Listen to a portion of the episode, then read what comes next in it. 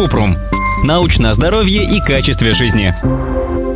Расскажите об эффективности L-карнитина при похудении. Кратко. Пока данные о том, как L-карнитин влияет на вес, спорные. Чтобы изучить эффективность этой пищевой добавки, нужны дополнительные научные исследования. А чтобы похудеть, лучше сбалансированно питаться и заниматься спортом. Пищевую добавку с карнитином можно принимать, только если ее назначил врач.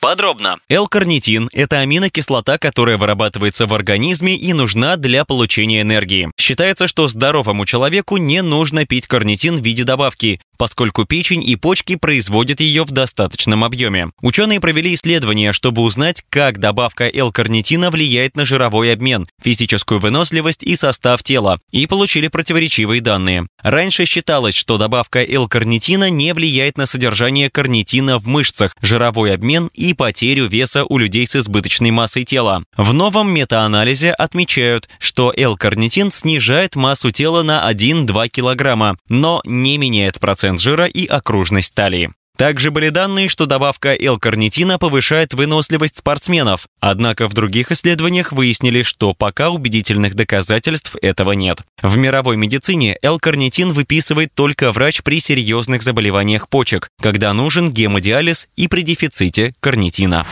Ссылки на источники в описании подкаста. Подписывайтесь на подкаст Купрум, ставьте звездочки, оставляйте комментарии и заглядывайте на наш сайт kuprum.media. Еще больше проверенной медицины в нашем подкасте без шапки. Врачи и ученые, которым мы доверяем, отвечают на самые каверзные вопросы о здоровье. До встречи!